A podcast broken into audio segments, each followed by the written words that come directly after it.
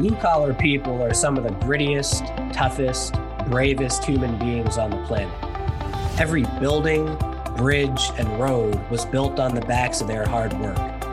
Every piece of raw material was mined by their calloused hands. They manufacture our goods and transport them around the world. We see that strong outer shell, but there's more to every person than meets the eye. In this podcast, blue collar business leaders tell their stories of courage and victory over crushing defeats. That's only possible because of a mental and emotional fortitude and a willingness to ask for help. It's our mission to bring hope to those of us who are strong on the outside, but may be living a life of quiet desperation on the inside. We'll do that by working together to tell the truth about the challenges we face and what it really takes to break through them.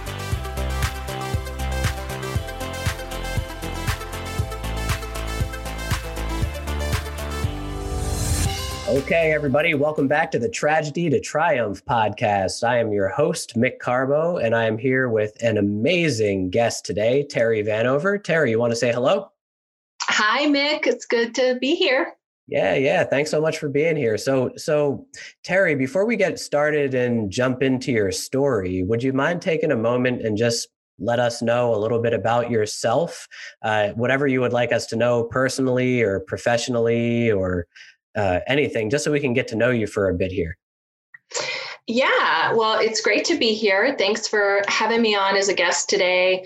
I am a divorce strategist. So, to to begin with, um, you know, you'll hear my accent. It'll come out if it hasn't already. I grew up just a poor country girl from Virginia, and um, I, you know, grew up very in the rural mountains of Virginia. My mom was a single mom with two little girls, divorced herself, but she had very little money, very little education herself. So grew up in a you know very um, poverty-stricken childhood in a in a trailer out in the, woods and. I was sexually abused when I was seven years old by a family member, and um, my father, my biological father, was, I, I, guess you'd call them today, like a functioning alcoholic. And he pretty much abandoned us right after the divorce. I can count on one hand probably the number of times that I've seen him. And the few times that I did see him were pretty negative and um, don't want to say abusive, but not something that you say, saying things to children that maybe you shouldn't say. Sure. And so I felt really abandoned. Um, I grew up with a lot of like shame and a sense of unworthiness, low self esteem, and really just just that I was not good enough. And it really manifested, particularly in my marriage you know as these things do in our intimate personal relationships all this this low self-esteem you know i was very insecure. I was a very controlling wife i admit that uh, very needy never could get enough love and um, you know sabotaged my own marriage actually through the abandonment um, children of abandonment tend to either sabotage or cling very tightly to relationships and so i ended up pushing my my husband away and within a few short years of marriage i found myself going through a divorce and it was a horrendous divorce. Um, two and a half years two attorneys two failed mediations and it just dragged on dragged on. And also within a few short months i lost my mom was homeless lost all my financial stability. And on top of it all, I was hit by a van while riding my bike and suffered all kinds of subsequent like health issues from that. You know, at the time I was like a single mom and didn't have a home. It was just chaos. I mean, it was totally the darkest time of my life. And I came through that though.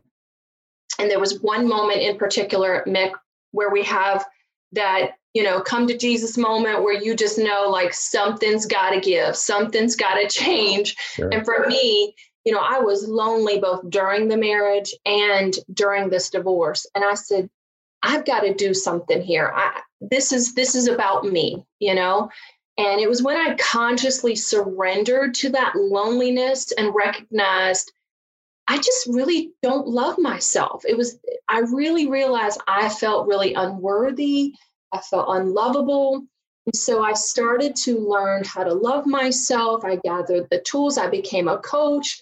I went from being a teacher to becoming a coach and gathering all the tools and strategies that I needed to heal from not only, you know, a devastating divorce, but a, you know, unhappy childhood.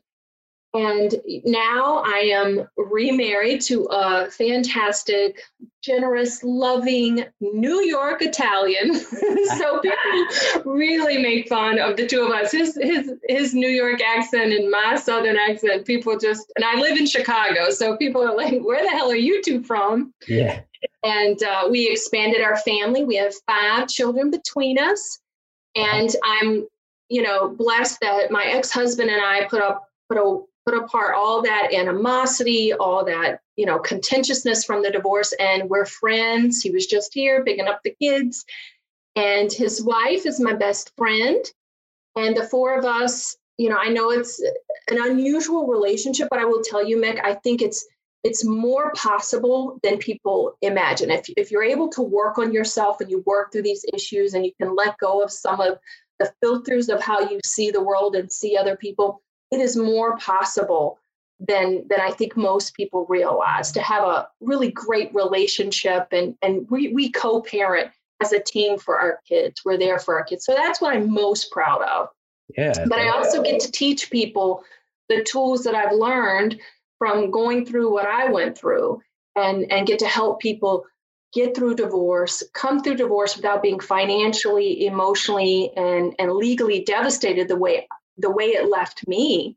And then heal from from you know a difficult divorce difficult toxic relationships those types of things. So thanks for having me. That's my story. Yeah that's, that's awesome. Thank you so much for sharing all that. It's uh, it takes a tremendous amount of courage to be willing to you know get on a podcast and social media and and talk about yourself in this way. And and it's really clear to me that you do it in service of your own healing but more so than that you do it in service of making a difference for other people. And that's really what's so magical and amazing about this to me. So thank you. I really appreciate that. And yeah know, and, and, you know you're only as sick as your secrets. So I, I don't i've let go of all that shame and all that stuff and owned it. And I hope that by sharing my story, someone else can can understand that we can heal from it. You know, and part of it is taking accountability and then growing from it. Yeah, 100%. And, you know, I think there's a lot of people out there listening to this podcast right now, and, and a lot of people out there in the world in general who don't actually believe that it's possible you know they're stuck in a situation that is as horrible as yours was and and they they don't see the light at the end of the tunnel they have no idea what to do about it and you know so if if you're okay with it i'd love to kind of backtrack a little bit and kind of walk through what happened and and what i heard you just share just now and and maybe we can shed some light on some of those things for people would that be okay with you yeah I, I I I love that. You're right because so many people come to me and like one of the words that they use is hopeless. Yeah. Like it's not hopeless. Like there is hope at the end of the rainbow. Here we are, you know, you know, I'm a shining example of like you can go through devastating circumstances and you can come back. It's it's so true. You totally are for sure. Yeah. So, mm-hmm. so let's go all the way back. You you mentioned some uh, sexual abuse when you were young, and and it seemed like you grew up in with some dysfunction in your family and around some alcoholism and and parents and stuff like that. So what what was that like for you? The the ironic thing is like i don't remember a lot of stuff. I think my sister tends to remember a lot of the the, the dysfunctionality. I, I don't so and i think that and that's typical of children that go through a lot of childhood trauma. They just yeah. they tend to not have really great memories like um I don't remember, but I but when uh, meditation is a big part of my life, and just and then, you know, meditation feels like a real weighty word. It's just getting still with yourself, just sitting down and reflecting.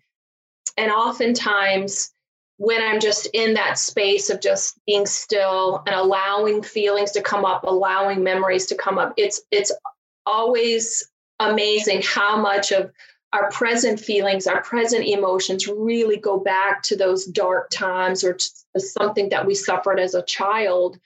And, and if you recognize that and ask yourself, what is it that I'm needing? For me, I kind of have a pattern of needing safety. And the grown up Terry will often tell that wounded, needy little Terry, like, it's okay, you know, you're safe, it's okay. And I find that with with my clients too, we look at their patterns where they they talk about how their childhoods are often filtering how they're feeling even today in their their present circumstance or their present relationship.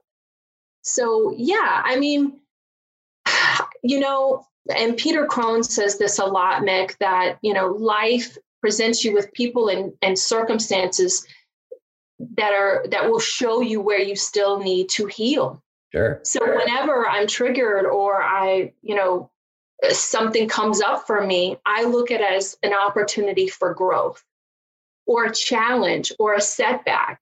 So we can look at these things that we're experiencing as a way to grow, as to become better, you know, a, a, more at peace. When I say better, I almost feel like it's like just feel more at peace with whatever's going on around us. I love that, Terry. Yeah, thanks for saying that. So, so when you're doing these meditations, do you remember things that happened back then, or is it is it more of like a sensation or a feeling that you're getting present to? Sometimes it's it's a specific time or an event, sometimes it's more of just a feeling of that feeling of like, ooh, I don't feel safe, I don't feel secure.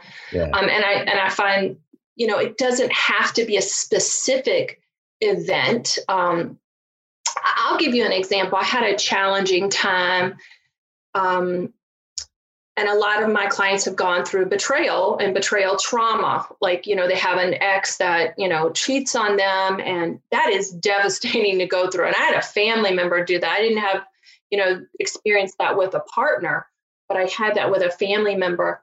And i tell you mick i carried around a lot of anger for a long time it was like you know and this wasn't even like a partner but this was someone close in my family who had you know stolen and cheated and lied and stuff. And so I felt really angry angry for me, angry for my kids, angry for my husband. And I do a lot of um, unburdening work or forgiveness work in, in what I do. And I recognize the anger that I'm holding on to, just hurting me, that's hurting my kids. It was one day I was I was in the kitchen and you could tell, you could tell I was thinking about it because you know, my kids had, had mentioned this person's name and they looked over at me to see what mommy's reaction was going to be. Mm. And I knew right then and there, I was like, oh, it's time to let this go. It's time to do the forgiveness work and let this go. Because the thing about when we hold on to toxic emotions, Mick, you know, we're, we're not only keeping that person engaged and keeping them close to us when we really don't want that, you know, because like I said, all I was thinking about and it was making me angry and blah, blah, blah. But we're energetically pushing the people that we love away. We're creating a energetic space because my kids were, you know, they knew like, ooh, that might make mommy mad. Let's not. And I didn't want that. I want to be as close to my children as possible. And so what I did, I just before I did the specific forgiveness exercise that I do on this kind of stuff, I, I just sat down with myself and just got still with the feelings of what's going on. Like, why am I so angry? And I know for a lot of men, right, anger is just a surface emotion. Yeah. And it's important for men to get beyond that and go deeper because it's really it's pain, but then I would invite you to still go deeper. So what I do is I sit and I just expanded out this anger, like covered that universe with anger. And what I recognized was there was some hurt. And I was like, okay, I recognized that hurt because I had really loved this person and had given a lot of myself to this person. So it was normal that I felt hurt and, and maybe I cared for this person more than I even recognized. And, and beneath that, this was like an aha moment for me. Beneath that was like a sense of powerlessness. Mm. I was like, whoa, whoa, powerlessness. That's that's powerful to kind of recognize that.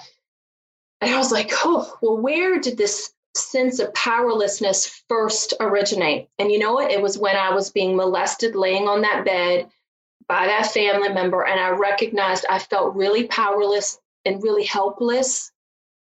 And what did I need in that moment? I just needed to say no, and I just needed a voice. Mm. And at this time in my life, like a lot of my family members were just like, oh, just forget about it. Just talk to the person. And like, no, that's not what I needed. I needed a voice and I needed to say no and I needed to hold my boundaries right then and there. Now, later on, that could change. But right now, what I needed to, to get my power back was the ability just to say no and protect myself and protect my family. So that's what I mean by meditation. It doesn't have to be the Zen, sit in a dark room for two hours, but sometimes it's just, you know, I call it consciously surrendering to the feelings because so many of us, especially in this time, Mick, we are so inundated with social media. It's hard to just sit and be quiet with how we feel. And we're not, and especially men are not even taught how to feel. Just rub some dirt on it, move on, you know, don't, you know, it's okay. Um, so it's really important that we start to explore these feelings, get intimate with these feelings, because that's when you get your power back. You know, now this doesn't have control over me. Now I'm not raging mom for no reason. You know, I'm like, oh, I've got my, got my, I do have my power back. This person was had a lot of control over me. And we don't want to give away our power. We want to take our power back. And the only way to do that is to really get intimate with your feelings and find out you know what's the root of this? How can i how can i get my power back? Thanks for all this terry. You know there's so much in what you just shared. Uh, i have several questions about it. Uh, hopefully okay. uh, the first one is this is not something that comes intuitively to people to go and actually spend time being with and feeling the feelings right? Uh, most of the time as human beings we've you know we've developed a, a way to protect ourselves from those really deep seated uh, painful emotions like you're talking about. So how did you how did you learn this like is there any is there any science that you learn behind uh, going deep into that to experience it because again most people and to your point especially men are yeah. trying to avoid that stuff at all costs Absolutely. Yeah, I've done a lot of abandonment training, um, a lot of um, studied with a lot of, you know, I don't want to call them spiritual gurus. I don't consider myself a woo woo person. I really don't. I feel like I'm like pretty southern and pretty grounded, and I'm just a simple country girl. But, you know, I think we can use these tools to make ourselves better and feel more at peace. I think that's really the number one thing. We're all looking for peace and just acceptance of ourselves. So, yeah, you know one of the one of the gifts that i give my clients is is a meditation app. I give them choices. I, I personally love calm. They have a um, that's one of my favorites i would say. And they've actually um, started a whole new series within calm which i really love with a new guy whose whose name is jeff. I call my boyfriend jeff because he and i wake up every morning we meditate. But he's so grounded and he's so I just think he's just like you know you feel like he's your best buddy or he's your best friend and and he's just I I like those meditations because they're very um I think anyone could really it doesn't it doesn't have to be this big woo woo thing. I think it's just really it just makes it relatable, you know? So I love Calm. I love Headspace. That's another one where they make meditation very friendly. My kids love the Headspace too because they have little cartoons that just make it just make it manageable people really overthink this and think it's something very woo woo but but it's really just getting in touch with our feelings and becoming aware. And the awareness is where the healing is. If i hadn't become aware of like how much self-loathing i was carrying i would just continue to destroy relationships and marriages. And that's what I see so many people do because, you know, once you've had one divorce, the chance of you having another divorce if children are involved is 70%. Wow.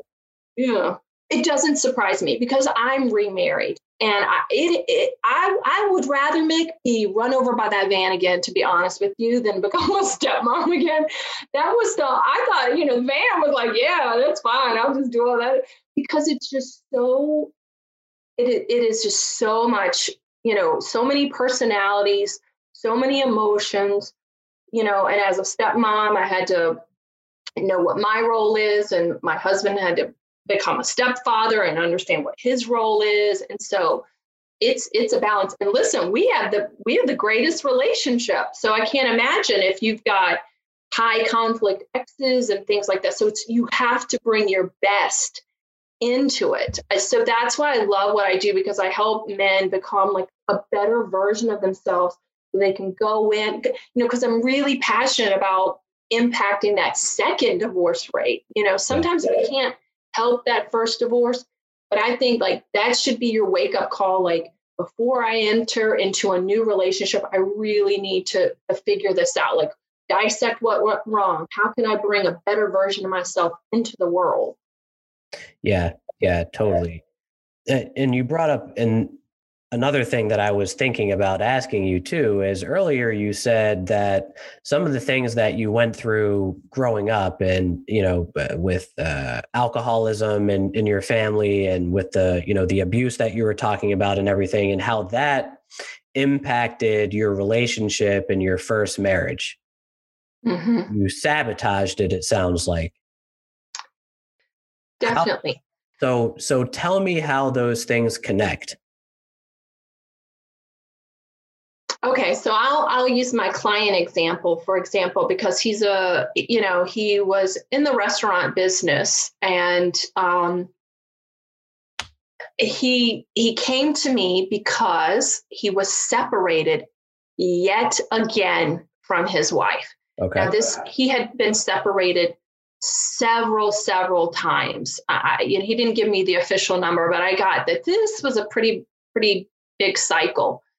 And when we dug a little deeper, what we recognized that his relationship with, I believe that our our intimate partnerships are really just us trying to heal our parental relationships.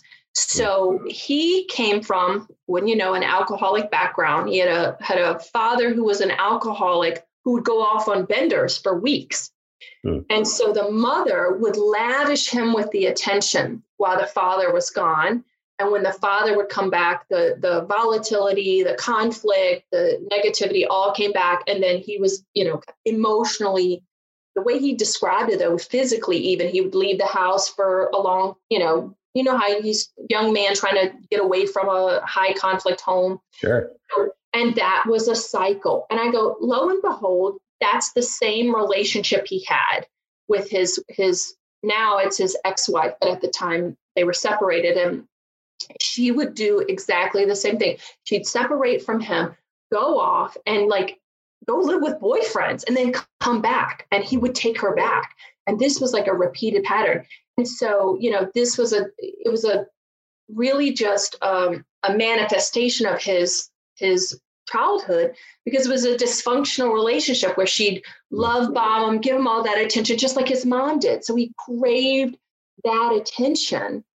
And so the the irony was to to break that energetic pull was we did the unburdening and a lot of the forgiveness work with his mother, like letting go of that that energetic tie with his mother, who was long dead, and and he knew intellectually what this was, but just that little boy needed to break that tie. Yeah. And once he did that, he was able, he's moved on, he's divorced, he's happy now, he's got custody of his children.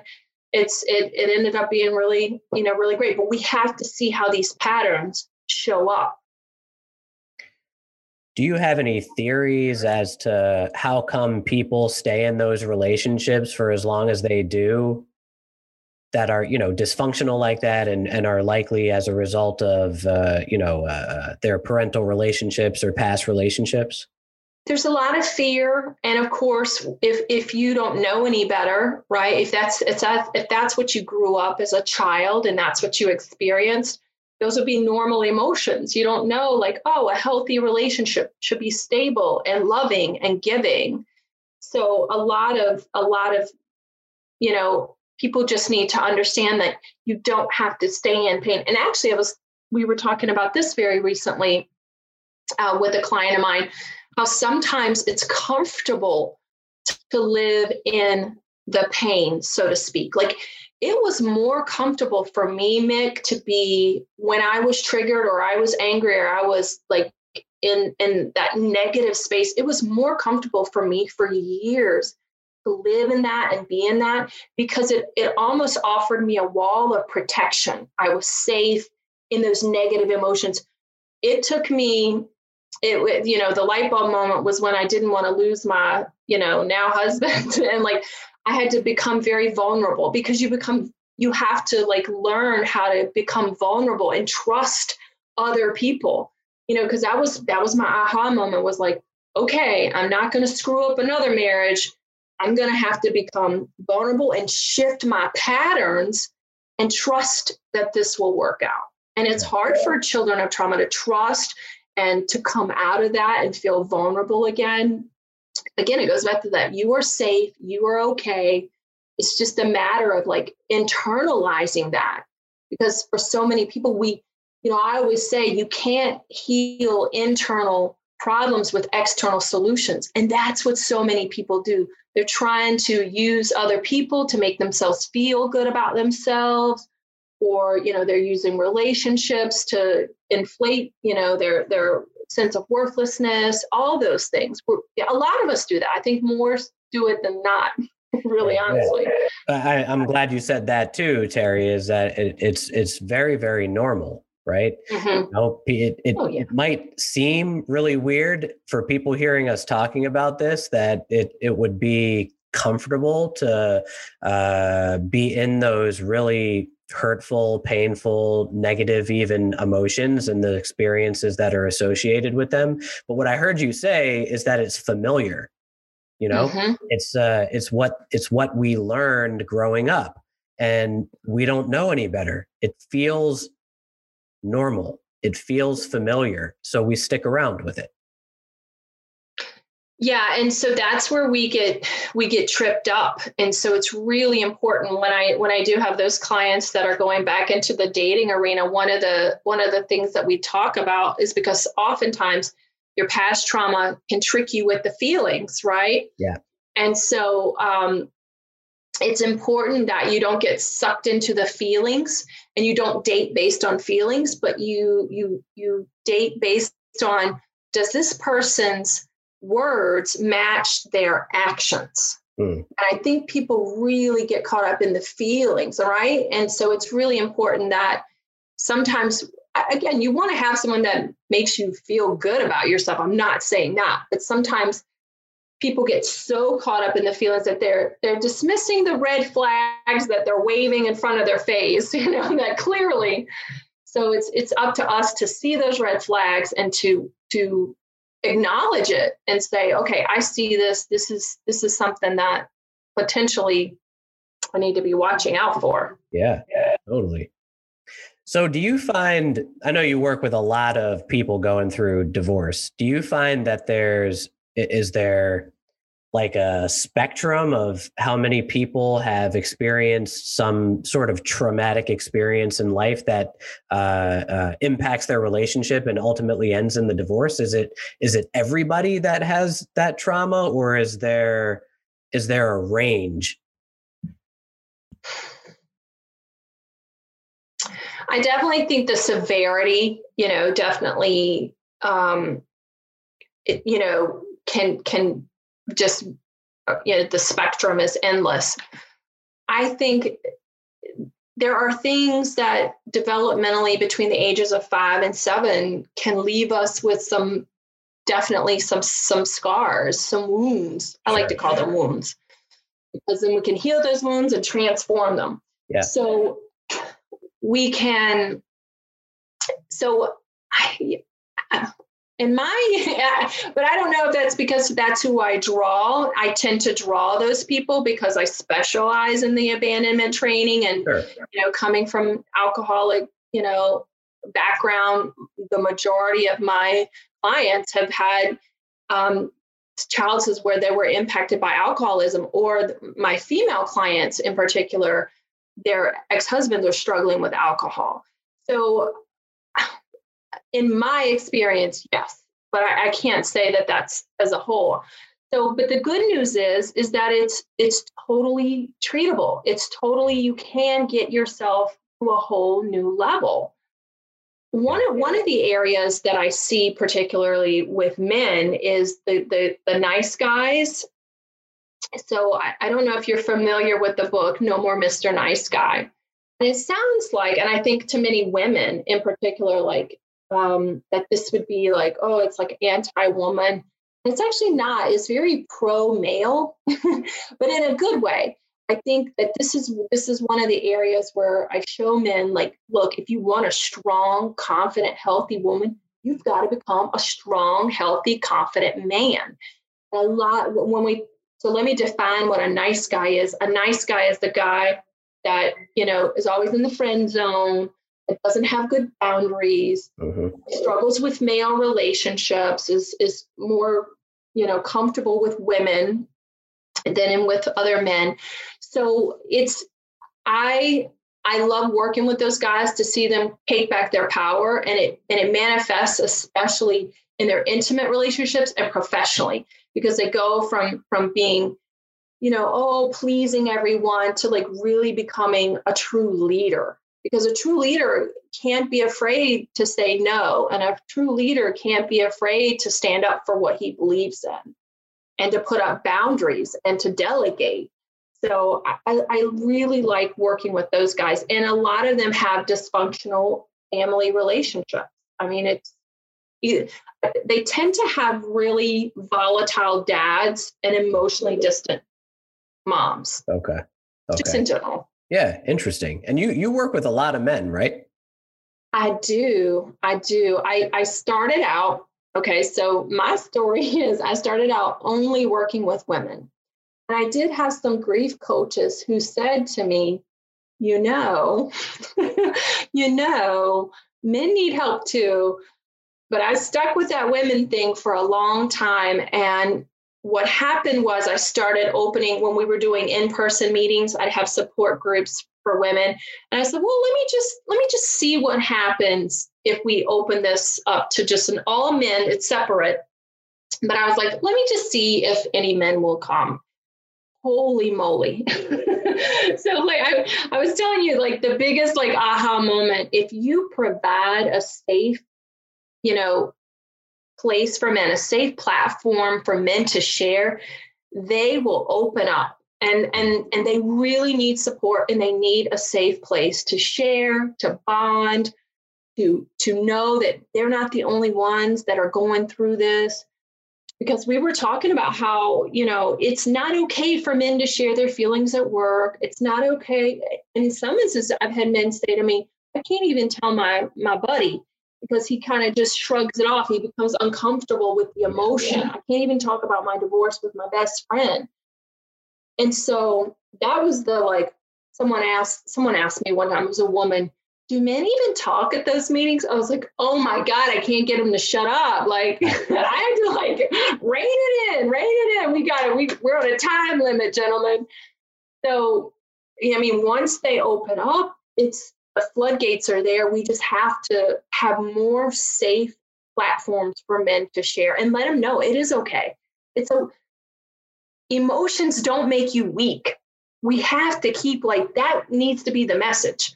Having emotions, expressing emotions, it doesn't make you weak. It just makes you stronger.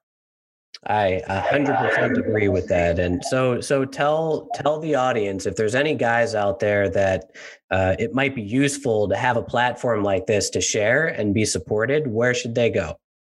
Yeah, you can come to. I have a Facebook group called Rise Above Divorce uh, for men. You know, I have a separate one for men and a separate one for women.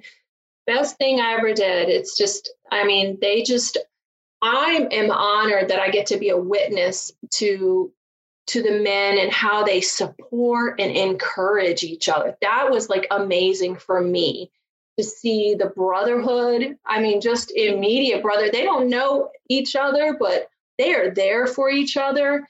And so it's it's really been amazing to witness the support, the encouragement, the the helping hands. They're they're so generous with their time and energy and love and support. So I love that. So rise above divorce. You know, I, am on Meetup, but you know, we're not meeting in person, so we're on Facebook. So that's probably the best place to get us. That's awesome. How many guys are a part of the community? Two thousand right now. Oh wow, that's a, that's amazing, Terry. That's great. but it grow it grows a lot. Like it's been since COVID, it hmm. like went through the roof. So yeah, this- and I will say this, Mick, we're pretty we don't let any Joe Schmo in. We're very, you know, we're very, we'd rather have quality over quantity. Okay. You know, we're there to support and encourage, and it's about uplifting each other. We're not there to woman bash and to, you know, denigrate each other. You know, we're there to uplift and to be a support for one another. So, yeah. That's really awesome, Terry. And it's such a great time for it too, right? During this pandemic, I know that there's been a increase of domestic violence. There's been an increase of uh, uh, uh, suicide. There's been an increase of divorces and relationship issues. So I really appreciate you offering a really powerful resource for, uh, especially men, and uh, of course for women too. So thanks for that. Absolutely. And I would I would encourage anyone to reach out, if not my groups, any groups where you can get support because you are not alone. I think that's like what we were talking about before. You might be feeling hopeless. It's not hopeless. So come and see other people who've been through it, who've come out the other side and will help you get through it. Yeah, it's absolutely get the support, reach out I think too many men are in isolation. They don't feel like they can reach out. There's no outlet. So that's one of the benefits. You know, social media as a as a teacher for me, it's like kind of a blessing and curse because I do think it's a distraction from healing in a lot of aspects. But on the other hand, it's also a great platform for healing. So you know, managing it appropriately, but definitely reach out, get support, know that you're not alone and that there's help out there for sure. I think that so many people don't really recognize too how devastating divorce is. I mean, divorce not only impacts like your marriage. I mean, you sh- you know, especially particularly for men lose lose kids or lose time with their kids. Yeah. Home uh, you know, financially it's it's just devastating. So the levels of stress is is compounded when you're going through divorce because you've got the stress of the known and the stress of the unknowns right? I don't know like where i'm going to be living in six months. I don't know what my finances are going to look like. I don't know if i'm going to see my kids again. So the stress is unimaginable. And you know they've even some of us divorce professionals have advocated like there's more stages of grief. There's seven stages of grief when you're going through divorce. So it, I don't think people, and you know, we were talking about HR and, and companies, like they don't understand how this really can be devastating for people. So that that's another thing is just to raise the awareness that this isn't just like a breakup. This is a life altering event, you know, second only behind death. That's that's really great. Uh, it's it's really great for uh, leaders and businesses to be aware of for their people, but also for the workers out there, right, that are dealing with this kind of stuff, you know, relationship problems and the the possibility of separation or divorce. It is impacting your work, right? And yes. when mm-hmm. things are impacting your work, that causes stress in, in multiple different areas. So I'm really glad that you brought that up, Terry. Thank you.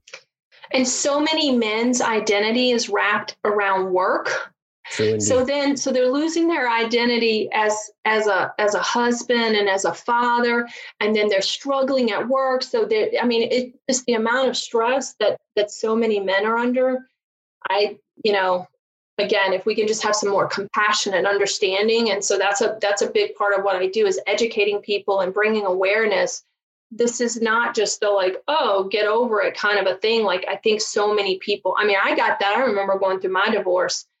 Uh, I think that's one thing that's different for women than for men. For women, they lose a lot of their friendships because there seems to be something taboo about the divorcee, you know, like she's going to steal your man or something, you know, from the old 50s, 60s movies, right? And that still kind of is taboo for many women. They tend to lose most of their married female friends and their husbands. And but for men, they just they just become more isolated. Mm. So we definitely need to spread the awareness and like this talk about it openly. Yeah.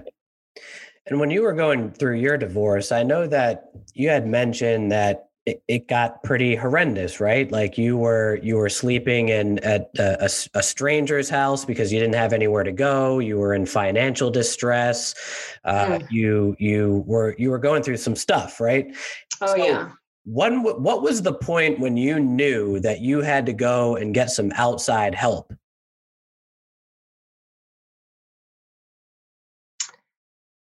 I when when it affected my work you know when it was like a crying uncontrollably and i couldn't function that's when i reached out for help when it was just uncontrollable crying and yeah. you know at, at some point you you you do and hopefully again i wish i hadn't waited that long because i got to the point where you know needed medication even just to to function. And that's that's another thing i want to try to to reach people before it gets to that level of despair to like hey there's some holistic things that you can do. Here's some self-care activities. Here's some way of thinking in a way so that you're not in that negative mindset that's going to lead you down to depression and stuff like that. So yeah so that that yeah. So hopefully it doesn't get to that point where you're like being threatened with termination because you can't function, you know? Yeah, I appreciate that. Thank you. So when you went and sought out help, was it somebody that does the work that you do now? Was it somebody who does uh, grief counseling and, and, um, uh, divorce strategy work like you do, or what led I did not even know what a divorce coach was. Yeah. You know, I really didn't. I wouldn't have told I could I'd be totally honest with you. That and so that's why I think it's very important that I try to spread the message uh-huh. that there are people that you know, because I only specialize in you know divorce and in blended families, people that are impacted by divorce. Um, and yes, I use therapy and a doctor, and you know, amazingly it was um, a Jack Canfield book. I think that was life changing for me. Are you do you like Jack Canfield? Yeah, yeah, totally. I do. You know, it was just like, oh, you know, he he had that success guide where I knew I needed to change my life. I was very unhappy, and so he get you know that Jack Canfield success guide was really amazing because he gives you lots of tools in there to examine your life, take accountability for the mistakes you've made, learn from it, grow from it, you know, develop a plan for your next chapter, all that good stuff. So, no, so there was no one like me. That's why I would like tell people I've been there, I've done it, I understand how you feel, and here's what you need because I've been in the trenches. I've done, I made the mistakes that everybody makes. And if you had told me then, Mick, that I'd be sitting there celebrating my ex husband and buying him beer, and we'd be going out for birthday celebrations and I would have looked at you like you had three heads, but I, I know, but it's it's totally possible. It's it's so much more possible than people think. You know, and I'm not saying listen, I'm not saying it's possible in every circumstance. I know in some circumstances it's it's it's healthier to have healthy boundaries and not have a relationship with an ex. I get that. I'm not saying that. But I think it's more possible than most people imagine that you can be, you know, friendly, if not respectful, and just have a good co parenting relationship. It's yeah. totally possible. That's awesome. Do you have what other resources do you have for, to to share with people? Yeah, um, I do workshops every month. Uh, one that that is coming up in February is the the healing abandonment issues, and then I think we're going to have to do letting go. I think men in particular have a harder time letting go than women. But I don't think it's, I think what happens is, you know, 75% of the time women file for divorce. So what I think really happens is that that women have kind of done a lot of the work pre-divorce. They've done a lot of the emotional like grieving and going through the seven stages of grief prior to filing or a lot of it. So they're more ready to move on. And for men in particular, I think they kind of feel like, whoa, this came out of the blue. I didn't know it was this bad. I didn't kind of like recognize how bad it was. So, um, so I do a lot of workshops. We have a, a, a workshop a month. I'm going to be doing a men's group this spring where we're going to do a, a men's coaching group. So we're going to be doing that. So if they join the Facebook group, there's going to be all the information for that, or reach out on Facebook or you know through the website on the podcast. I do have a a free surviving divorce guide on you know choosingtorise.com easy to remember because of my southern accent. Everyone makes fun of me. Um, so choosingtorise.com would be another area where you can look for information as well. Awesome. Very good. Yeah thank you.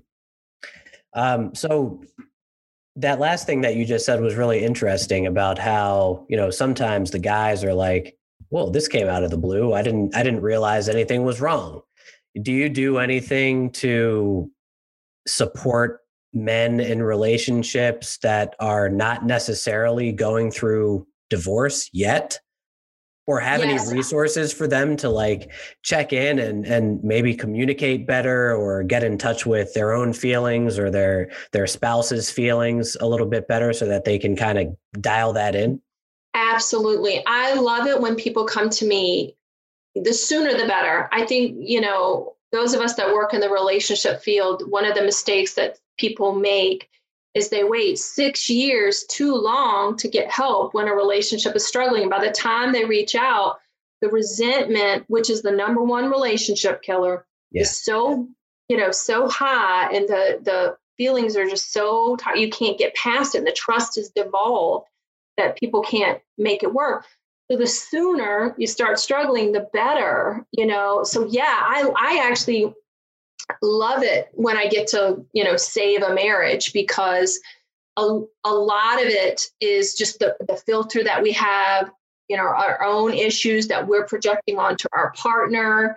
We're expecting them to make us happy or we have a partner that's expecting you to make happy. And so a communication the way we communicate absolutely yes. If you're struggling and you're considering divorce sooner is better. I love i love it when people come to me and they're in the i'm thinking about it but i want to make sure I, I wish I weren't their last ditch effort. like I was like, I wish I'd been your first effort because you would be so much further along but better late than ever. So, yes, if you're thinking about it or your relationship is struggling, I love saving those marriages. I love it. To be so happy and so at peace.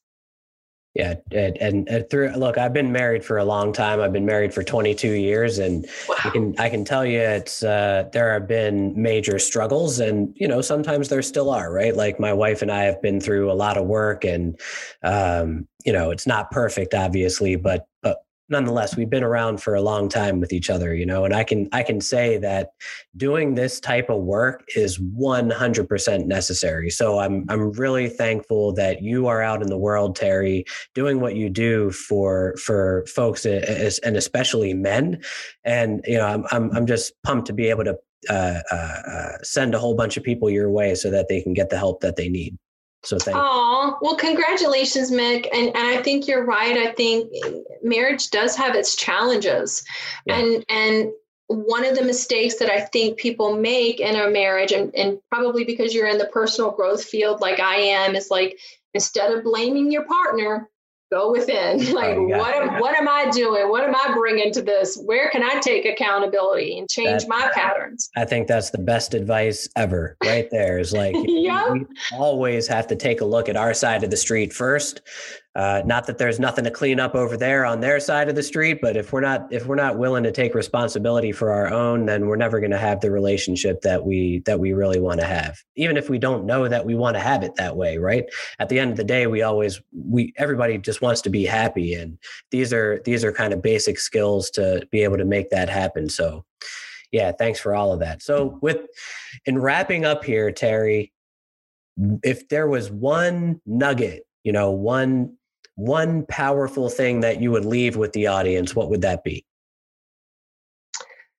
Gosh, I think I think really, Mick, what we just were talking about about accepting responsibility for your own happiness and understanding that life is going to bring you challenges and people that are going to going to help you to know where you need to to grow and to heal and by taking responsibility for your own happiness and not relying on outside circumstances, you can be at peace no matter what's going on around you.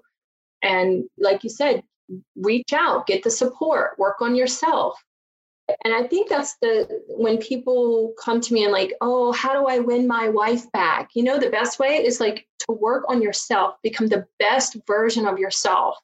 And she'll either recognize that and like wow be attracted to that or you know you guys will move on and and you'll be a better version of yourself and find a better um, a more suitable partner so definitely taking a responsibility for your own healing and becoming the best version of yourself definitely Brilliant. Thank you so much. Awesome. So, okay, I'm here signing off with Terry Vanover, uh, uh, divorce strategist extraordinaire, relationship guru out in the world.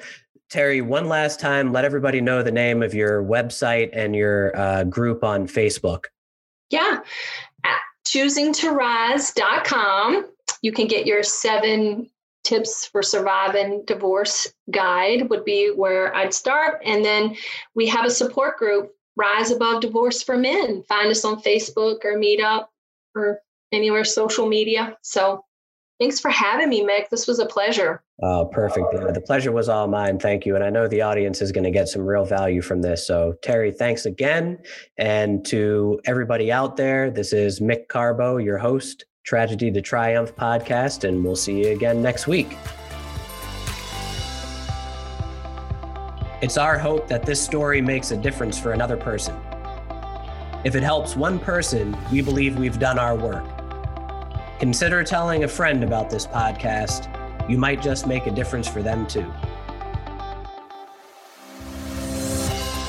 Accomplishment Coaching, the world's finest coaches training program. I owe much of the man I am today to the work I've done and the relationships I've built in this community. For anybody out there who wants to start a career as a coach or enhance their skills as a coach, look no further. Transform your life and set yourself up to win in your coaching business at the same time. Find out more at accomplishmentcoaching.com.